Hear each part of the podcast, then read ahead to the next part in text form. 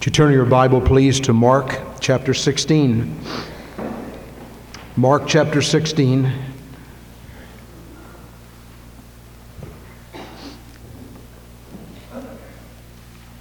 And he's alive.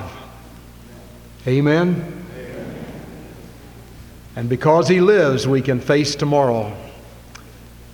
And because he lives, all fear is gone. I want to speak this morning on resurrection realities. Five testimonies that transformed the early church, the early Christians, those early disciples. And when we get a handle on those five testimonies, they will change our lives. May we pray. Our Father, we thank Thee for what we have experienced. These wonderful songs. We've been lifted to the very portal and throne of heaven. We pray now that the Word of God will become alive and sharp and real within us.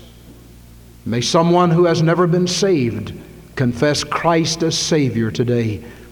And may this be a day when we will enter into the power of the resurrected life. We pray in Jesus' name through the blood. Amen. And when the Sabbath was past, Mary Magdalene and Mary, the mother of James, and Salome had brought sweet spices that they might come and anoint him. Very early in the morning of the first day of the week, they came into the sepulchre at the rising of the sun. They said among themselves, Who shall roll away the stone for us from the door of the sepulchre? And when they looked, they saw that the stone was rolled away, for it was very great.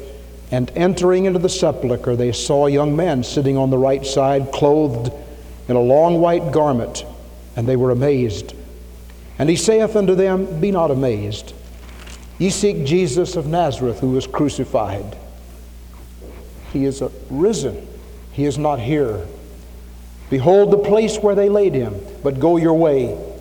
Tell his disciples and Peter that he goeth before you into Galilee. There shall ye see him, as he said unto you. And they went out quickly and fled from the sepulchre, for they trembled and were amazed. Neither said they anything to any man, for they were afraid. And one other passage of Scripture in Acts chapter 1, the third verse. The writer Luke is writing a second book on the life of Christ and the early church. He dedicates it to Theophilus.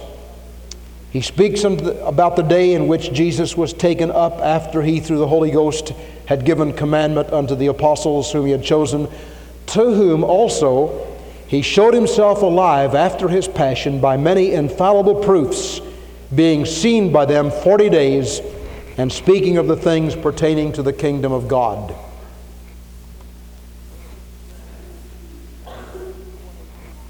In Revelation 1:18, Jesus said, "I am he that liveth and was dead, and behold, I am alive forevermore, and have the keys of hell and of death."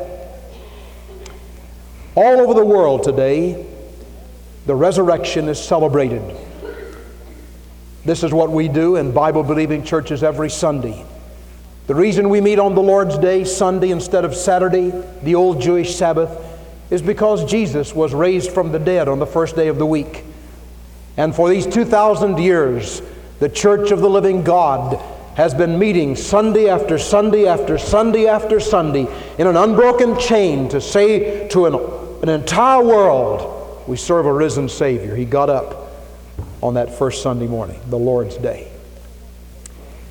Did you ever wonder what it was that caused the expressions and the experiences of a little band of men in a little land of Palestine, 200 miles by 50 miles, that little band of men to be so changed that from that little tiny nation, they took the gospel of Jesus Christ to every continent and island of the sea, so that today there is not anywhere in the world where the Christian church does not meet and where believers do not meet to serve a risen Savior.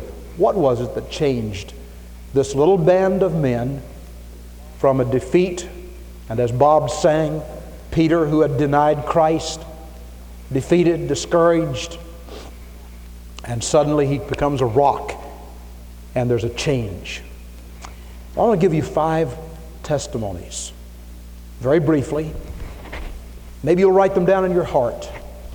I think these are the five things that changed the minds and lives and destinies of those early disciples and of the Christians through the years. Number one, the fact that Jesus was really alive. You see, they had seen the whole thing. They had seen him die. Peter was out, uh, John was out there. Probably Peter followed afar off and saw from the distance the crucifixion. Joseph of Arimathea Nicodemus, two secret disciples, came out of their secrecy, begged the body of Jesus, and carried that limp, helpless, dead body and buried it. And everybody went home in defeat. Have you ever left a graveside with an aching heart? You ever come to that point where somebody very precious and dear to you was some of the men helped right here. Thank you very much. Thank you for helping us with this. Have you ever had that experience happen in your life where you felt discouraged and defeated and there was nobody to give you any hope? That's the way they felt that day. But then Sunday came. Mary Magdalene came early to the tomb before it was dark, before it was daylight. Uh, if you've ever gotten up about 3:30 or 4 o'clock on Sunday morning and seen how dark it is, that's how dark it was when Mary Magdalene got to that grave. And the stone wasn't rolled away. And the body wasn't there.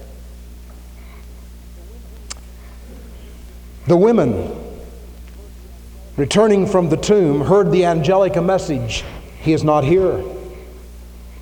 That same afternoon, Jesus appeared to Simon Peter, according to 1 Corinthians 15 5. According to Luke 24, to the Emmaus disciples toward the evening. And in John chapter 20, that evening, Jesus met in the upper room with his disciples, and Thomas was absent, but the Lord was there. The next Sunday night, Thomas was present, and Jesus said, Thrust in your hands into the nail prints and into the riven side. He said, a spirit doesn't have flesh and bone like you see me have. And little by little by little by little, they became convinced that that Jesus they saw die was really alive. It has become old to us. That's a sad thing.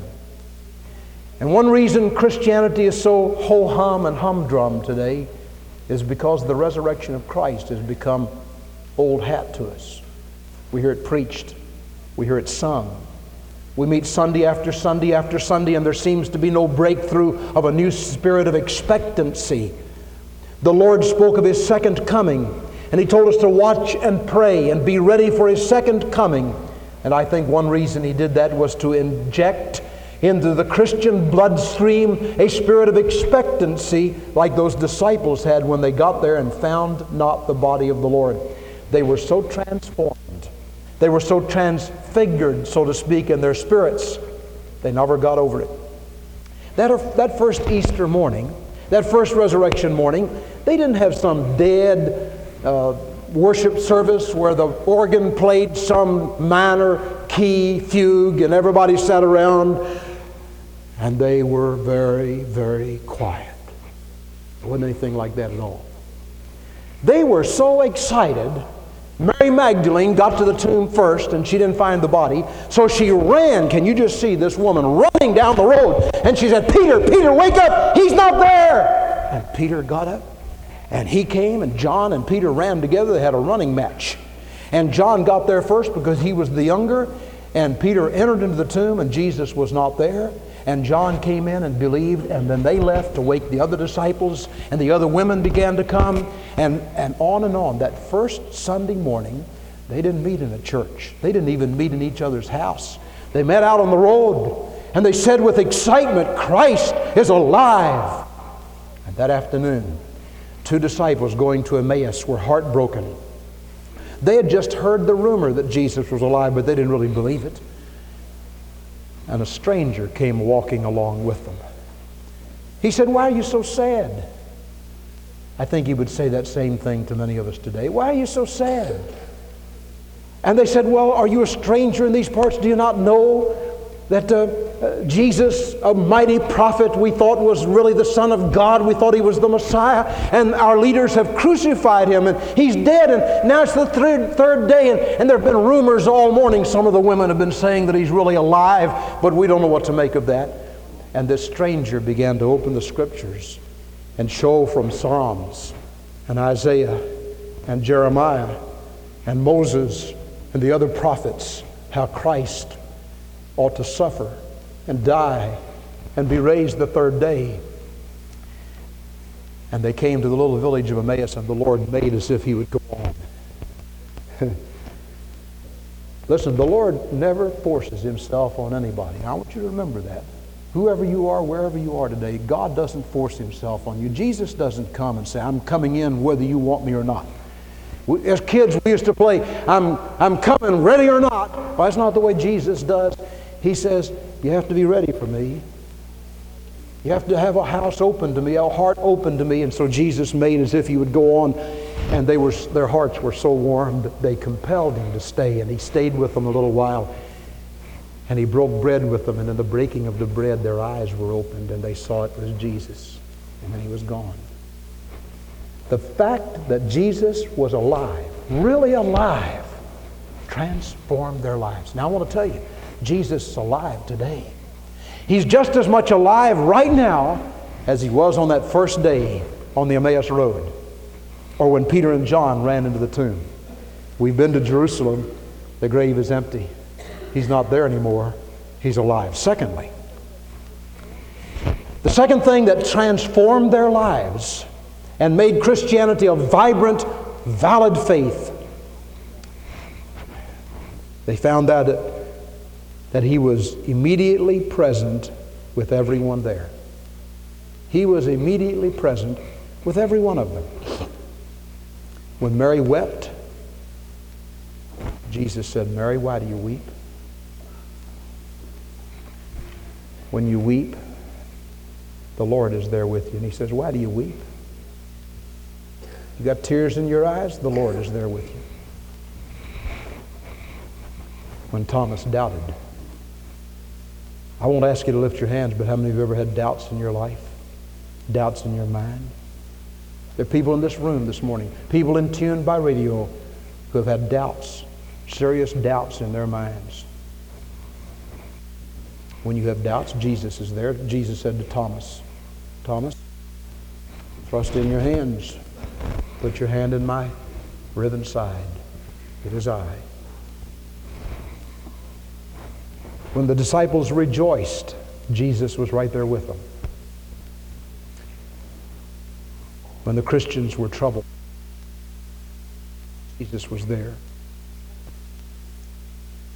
I'm going fishing. I'm just going to leave God. You ever been fishing when you ought to have been serving for the Lord? You ever been out playing golf when you ought to have been out for the Lord? That's what Peter was doing. He said, I'm going fishing. And the other disciples, Peter was a mighty leader, and, Peter, and the other disciples said, Well, I'll go with you. So they all went out fishing. Peter left the Lord. Do you think Jesus left Peter for even one minute? Not on your life. Right in the middle of that fishing party, Jesus went out on the seashore and cooked breakfast. And then he called out to them and said, Children, have you caught anything? Oh, they were embarrassed. Uh, they said, uh, uh, No, we fished all night. We didn't catch anything. And the Lord said, uh, Cast on the other side, and, and you'll catch.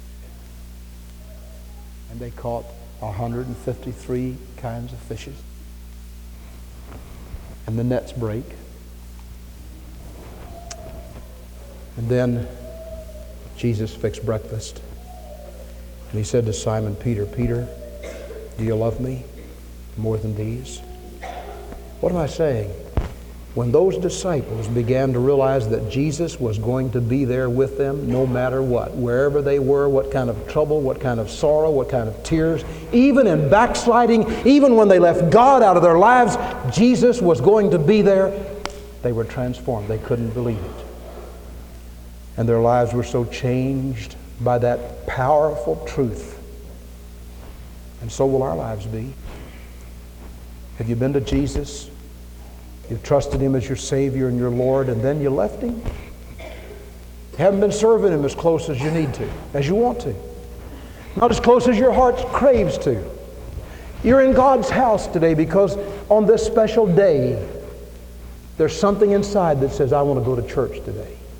I just want to be there. You know why you you wanted to be here today? The Lord drew you. God, God cares for you. Jesus is alive and He's dealing in your heart and He's tugging at your heartstrings and He says, I want you to come and be part of my crowd. And when those disciples realized that, they were transformed. Third, when they realized Jesus was really on the throne, their lives were changed. Stephen was the first Christian martyr. He was a deacon he stood on the street corner one day and gave his testimony for Christ. They stoned him. And while he was dying, he looked into, the, into heaven and he said, I see Jesus. I see Jesus. Now remember, Jesus had died on a cross. He was buried. Three days later, he was raised from the grave. He appeared for 40 days, and then he ascended into heaven. And the Bible says he sat down on the right hand of the Father. And Stephen said, I see Jesus. I see Jesus. And he's standing on the right hand of the Father standing. He got up in honor of that first Christian martyr. And when those disciples began to put it all together, and they recognized that Jesus wasn't dead anymore, that he was really alive, that he was with them in all sorts of conflicts and problems and troubles, and that he was secure on the throne of God, and that he honored them and recognized what was going on on the earth. Our lives were changed. Fourthly, in Acts chapter 1, when Jesus was ready to ascend into the Father, he went out on a mountain. The disciples went out there and watched him. They were with him. And Jesus, given that commission, he said, You're my witnesses Ye shall be witnesses unto me both in Jerusalem and all Judea and in Samaria and unto the uttermost parts of the earth. Tarry ye in Jerusalem until you be endued with power. When the Holy Spirit has come upon you, ye shall be witnesses. And then they went out and stood there, and the Lord began to go up. and they looked. They just stood there gazing into heaven. And some angels came along again, and they said, Why do you stand looking into heaven? The same Jesus whom you have seen taken into heaven shall so come in like manner as you have seen him go. What was what were the angels saying? Jesus is coming again.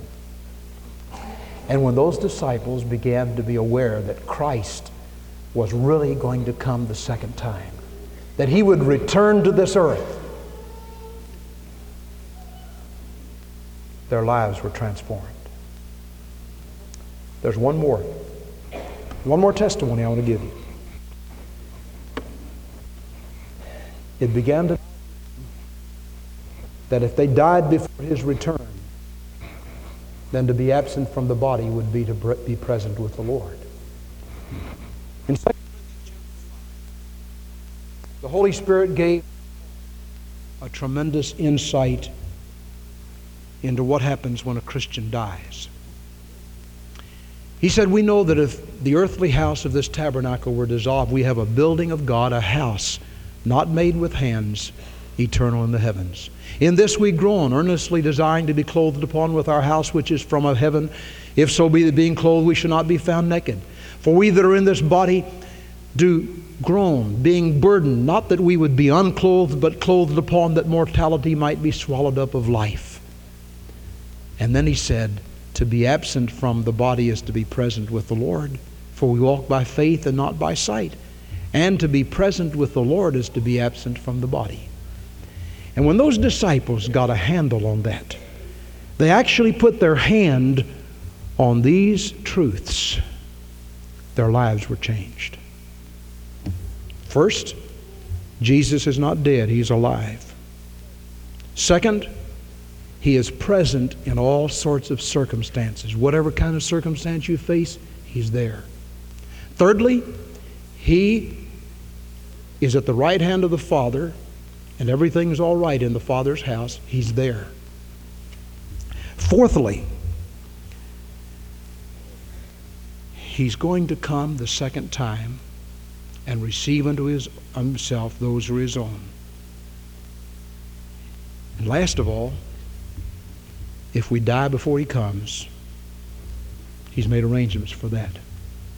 We're going to go be with him. It's not going to be some long thousand year soul slumber. To be absent from the body is to be present with the Lord. This past week we had a funeral. Stood there by that grave, recognizing that one day this dear one whose body was sown in weakness will be raised in power. Sown a corruptible body will be raised an incorruptible body.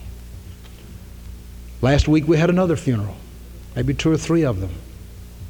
We stood by that casket, looked upon a precious form that was dear to people that are in this room right here, recognizing that to be absent from the body is to be present with the Lord. Now, all of this is possible because Jesus went to the cross, and he who knew no sin became sin for us.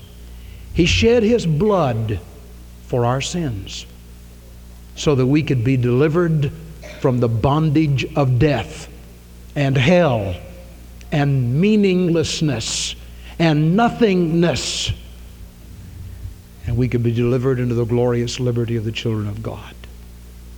Has that happened to you? Has there come a time in your life when you've received Christ as your Savior? You've recognized Him as your Lord, and you've said, Come into my heart, Lord Jesus. Come in today, come in to stay. I need you, I want you. There's a song that says, All my sins are gone, all because of Calvary. Life is filled with song, all because of Calvary. Because Jesus died and was buried and was raised from the grave and shed his blood to eradicate and blot out our transgressions and our sins, we can be forgiven and free to walk a heavenly life in earth and to walk forever with the Lord in heaven. May we pray. With every head bowed and every eye closed.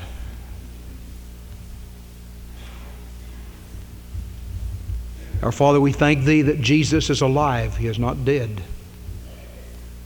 We're grateful that one day He is coming again. Until then, we can go on walking with the King. We pray that somebody here in this room who has never begun to walk with the King will do it now. Will give his life to Jesus. And say, Lord, I want to serve you and live for you and walk with you. Have thy way today, Lord. In Jesus' name, amen. Will you stand, please? Come, every soul by sin oppressed, there's mercy with the Lord. What page is that, Brother Jerry? 252. 252. Would you turn there, please? Number 252. We'd like to request that no one move around or leave while we're singing this hymn. And this is hymn of invitation. what a wonderful day today to open your heart to the Lord Jesus Christ and invite Him to come in and be your Savior and your Lord. If you've never done this before, I want to ask you to do it today. Just come from where you are. I want to meet you right here at the front. And by your coming, you're saying, I want Christ in my heart. Would you do it? There are some here who have been saved but have never followed the Lord in believer's baptism. You need to come today. There are some who are members of other churches, and God wants you at this church. Would you step out for Christ? Do what God wants you to do while we wait, while we pray. In Jesus' name, come for Christ today.